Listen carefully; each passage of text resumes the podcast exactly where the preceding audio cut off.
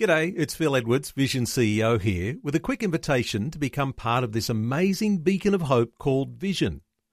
Together we can put our love into action to help people of all kinds build or rebuild their lives on the truth of God. Please consider the part you can play during our upcoming Visionathon appeal, remembering that it's your support that makes Vision possible, including this podcast.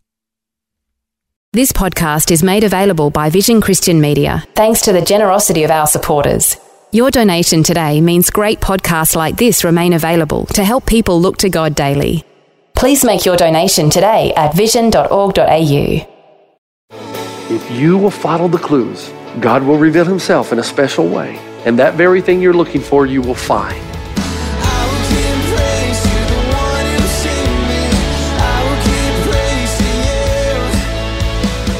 Hi and welcome to Today with Jeff Vines. Today we continue in Pastor Jeff's Simple Truths series as he speaks about the clues God has planted in creation and in our very person to point us to him, creator and sustainer. Okay, Jeff, you've talked about the fact that God is wonderful and that all is designed to compel us into that relationship with him. But Jeff, you've talked about God, but where does Jesus come into all this? I'm so glad you asked me that question.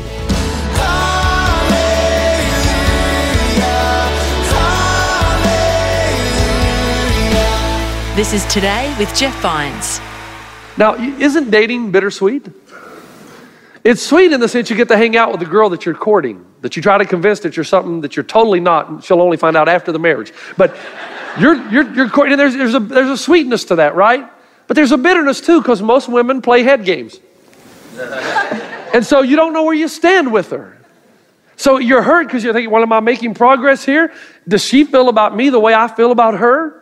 And there's mystery and intrigue, but you keep dating. Complexity, but you keep going after because you want to learn more. You're compelled. It's called romance.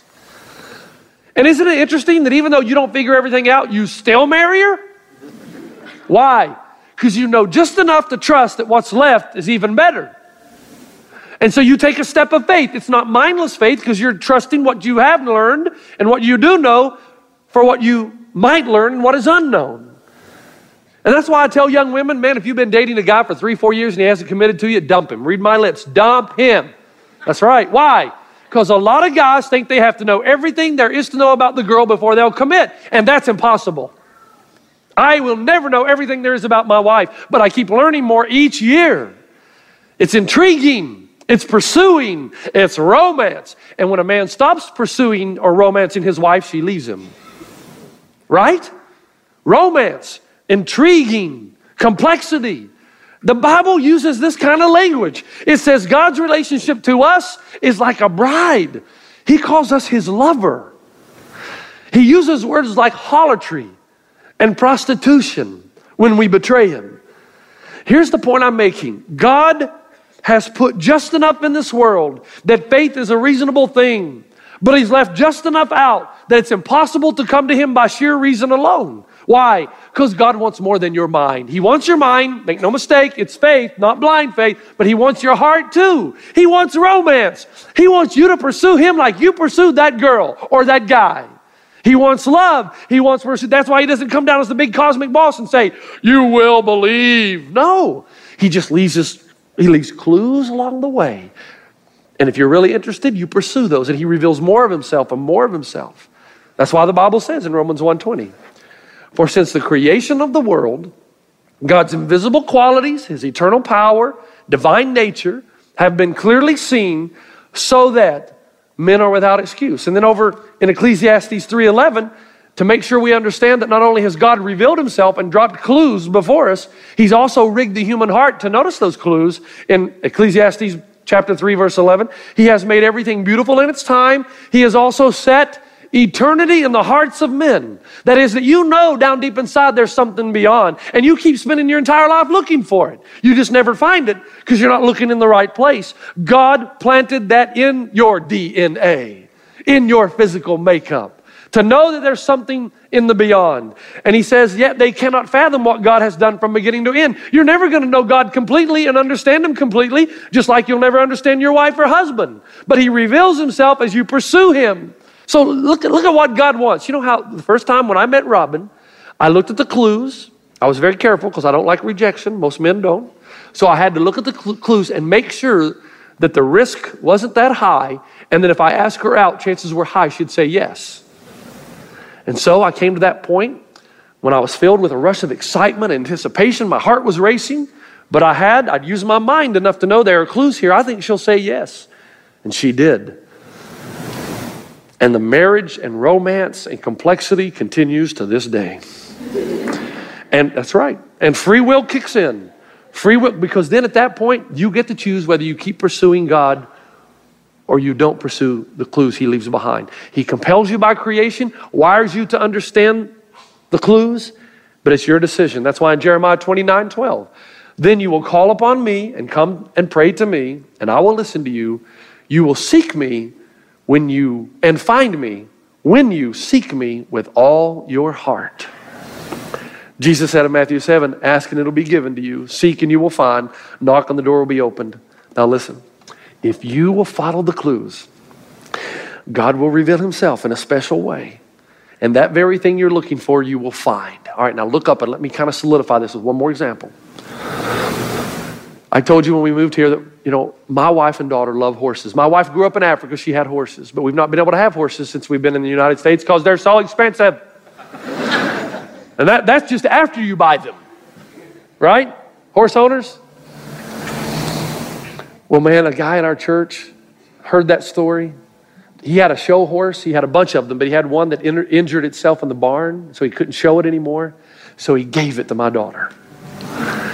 And I've told him a few times, man, you will never know what you've done. And there's another lady in the church that has stalls over in Covina. She goes, why don't you just keep him here and you can come over and feed him, take care of him, ride him here. So, so Sion and Robin go over. It's like, man, it's like golf is to me. You know, that's what keeps me sane. Riding that horse, they love it. Well, my little daughter kisses that horse, hugs that horse, rides that horse. Talk, so gentle. She named him Sir Williams Fitzpatrick Darcy the Third, or something like that. I mean, you know, whatever happened to Spot?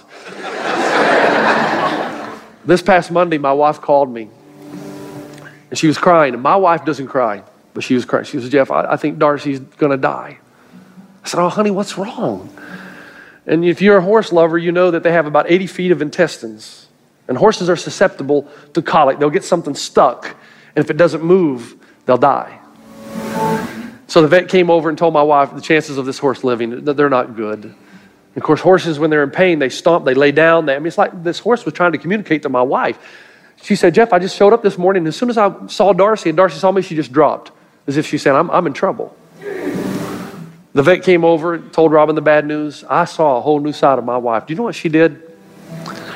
For three straight days and nights, Robin went over, and all through the night, every half hour, every hour, walked that horse. Was there to put every fresh I V in to try to flush its system out, talking, holding, loving that horse. Three days and three nights. I didn't see my wife. I slept in my bed all by myself. Can you feel my pain? Sometimes the animals get more than I do attention. I mean, I, I tell you, it's, it's tough. Now you think about this just for a moment. Isn't that amazing? Isn't it though? And the vet came and told my wife, because the horse lived. Vet couldn't believe it. And the vet said, that's okay, you can clap. God loves horses too. Matter of fact, I believe that Revelation says Jesus will come riding on a white horse, right? There you go. The vet said this, said, you know, your commitment saved your horse. Most owners would not have walked and talked, held and loved their horses all through the night for three nights.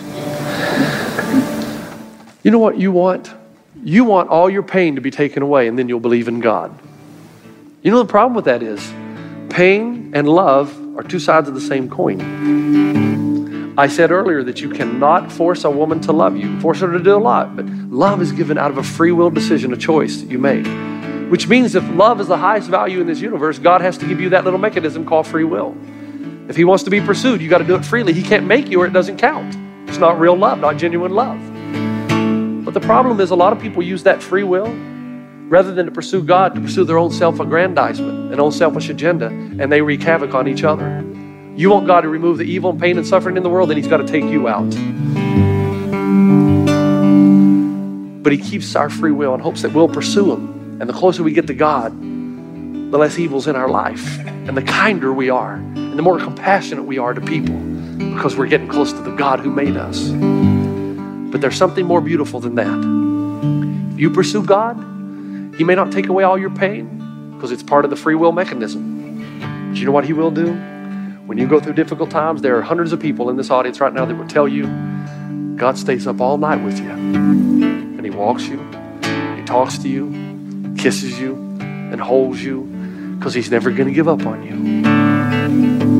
And that is the most beautiful thing about relationship. And if you were invited here by a friend, I just want you to know it's because they want you to know you matter to God. And there's someone who will give you significance and unconditional love. And he's left clues along the way. And if you will pursue them, you will end up in a love relationship. You've got to pursue them like you did your woman, you, or like you did your husband. You've got to pursue. You've got to go after it. And the more you go after, the more he reveals. And the more he reveals, the more you get to know him, and the more beautiful he becomes. I don't know everything about my wife right now, but the more I get to know her, and the more committed I am to her, the more unconditional love I give to her, even though she's still complex. God knows she is complex.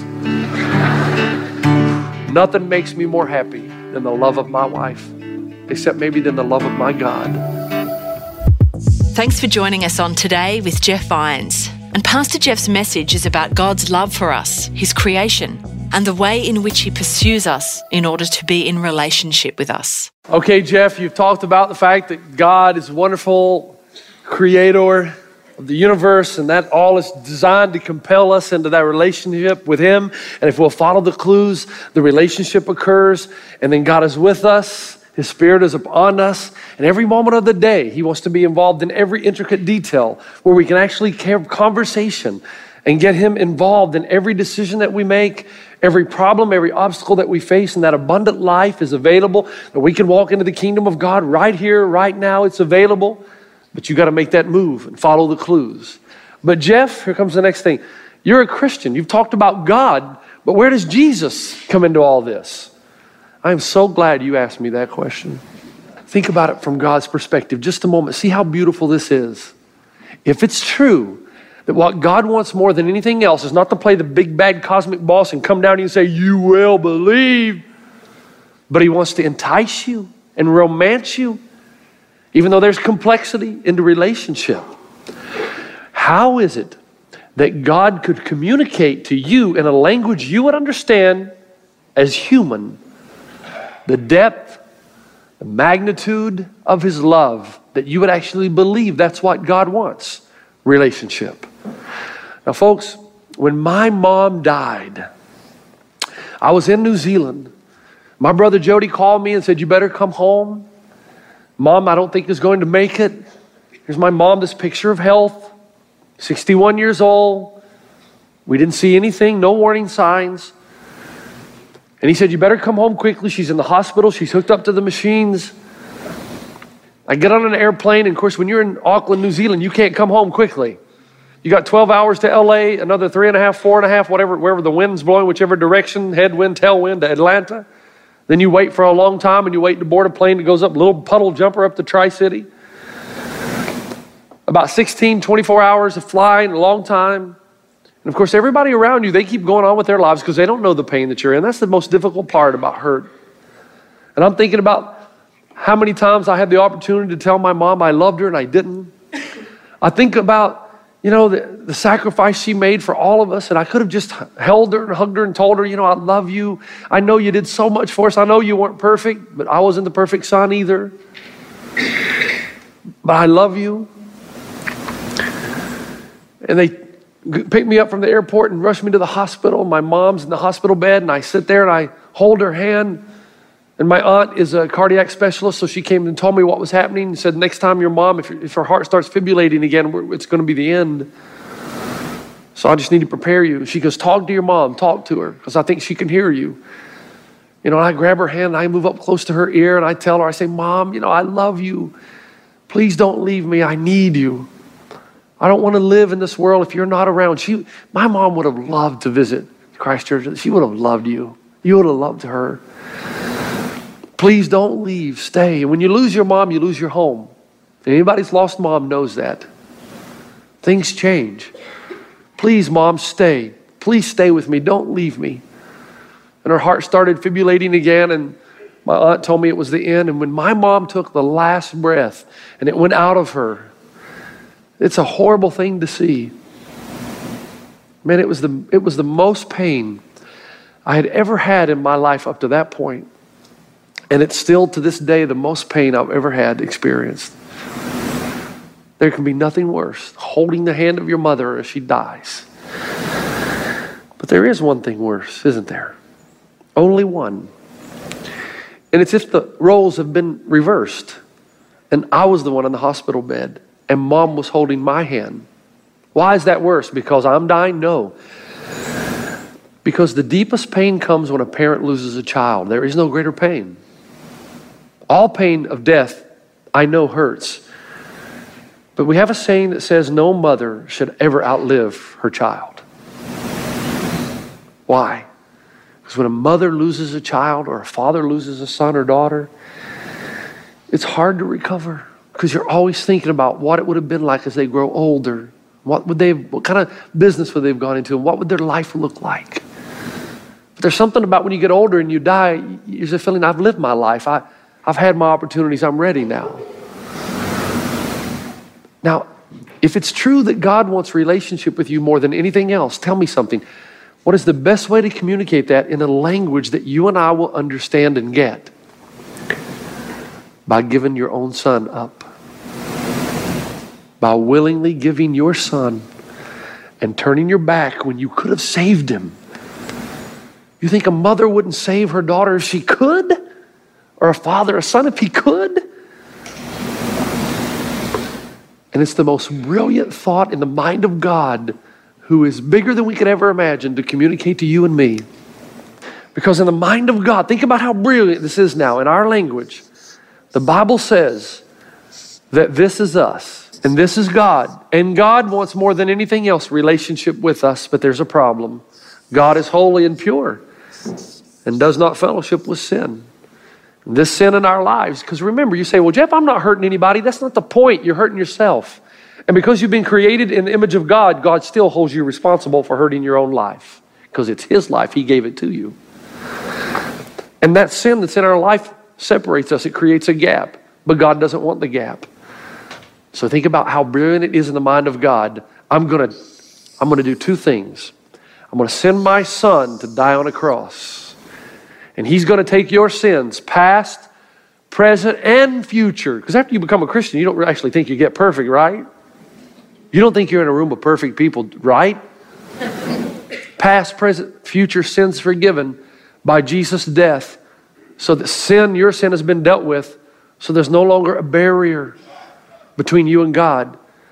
But this is a graphic illustration and picture of the love of God to give up His own son because of His love for you. You know, you know that guy that goes around to all the sporting events and carries the sign, John three sixteen?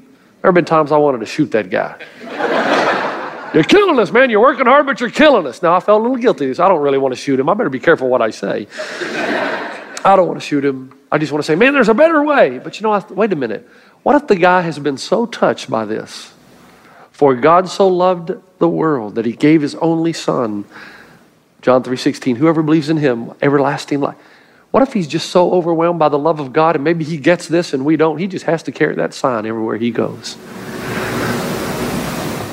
See, the beauty of it is once you cross over and you understand what separates you and what God did in the depth of His love, you know what happens next, don't you? God takes you into the land of wonder.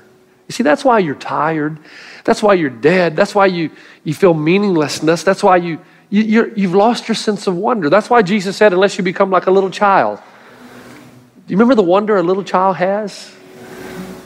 The monotony of being thrown up by Dad again and again. Throw me up. Do it again. Do it again. Do it again. Wonder. God says, if you cross over in this relationship and you're reconciled, and this fractured relationship has been restored. Yeah, this is here, but the most beautiful part about this is you regain the sense of wonder now. And I like to tell the people at C C V about my little boy Delaney when he was eighteen months or two years old, and I'd come home from seminary, and it was uncanny. Now, he, he doesn't know how to tell time, and he doesn't wear a watch, but he knows precisely when Dad's going to get home. Don't you find, I mean, it's uncanny. The problem with that is I'd, I'd just about knock him out as I open the door and bang his little head. And so every day I'd, I'd come home and I'd open the door forgetting, boom, Delaney's out, you know. I'd say, Robin, Delaney's at the door again. It's that time. We said, how does he know? How does he know?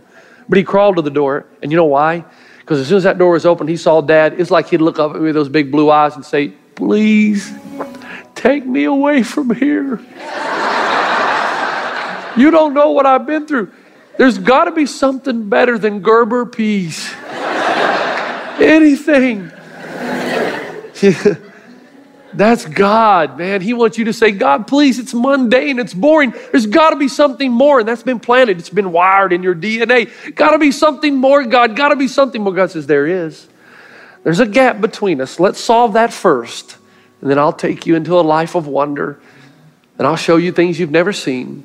And the kingdom of God is available right here, right now, in this place. And here's what I'm asking. That, that's why C S Lewis, by the way, said, if I find in myself desires which nothing in this world can satisfy, the only logical explanation is that I was made for another world.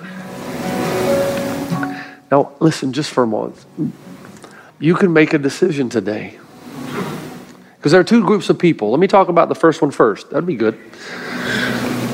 Number one, there's some of you who gave your life to Christ a long time ago, and I, today I'm not sure why, but you still haven't obeyed the most fundamental command. I just, I, I don't know why, but I, I just want to keep giving you opportunities. What is the fundamental command? What is the first command you get as a believer in, in Jesus? After you've crossed over, what's your first command from God?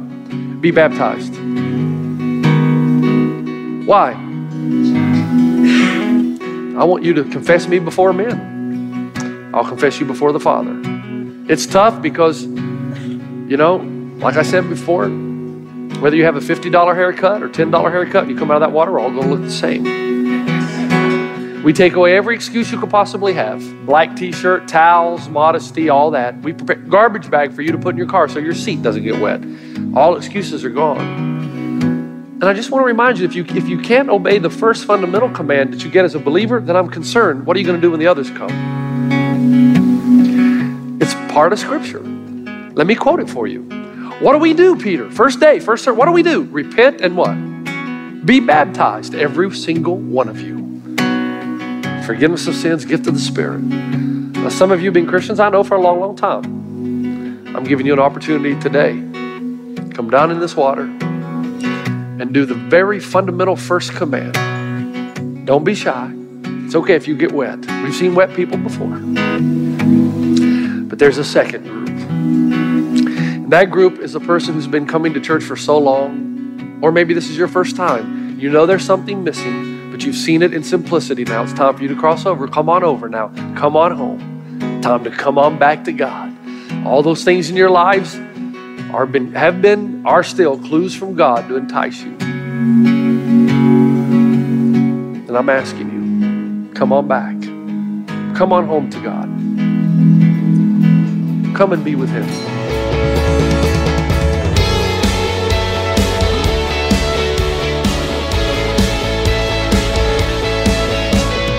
Thanks for joining us on Today with Jeff Vines. That's the end of Pastor Jeff's message on Bring a Friend Day.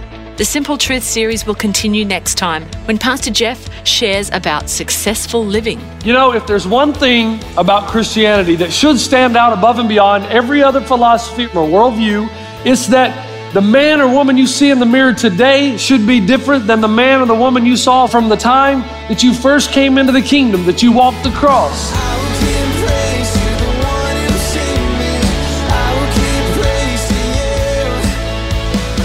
Today with Jeff Vines, just another way Vision is connecting faith to your life.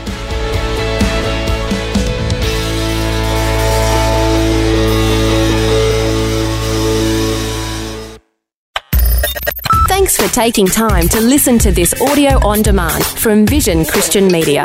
To find out more about us, go to vision dot org dot a u.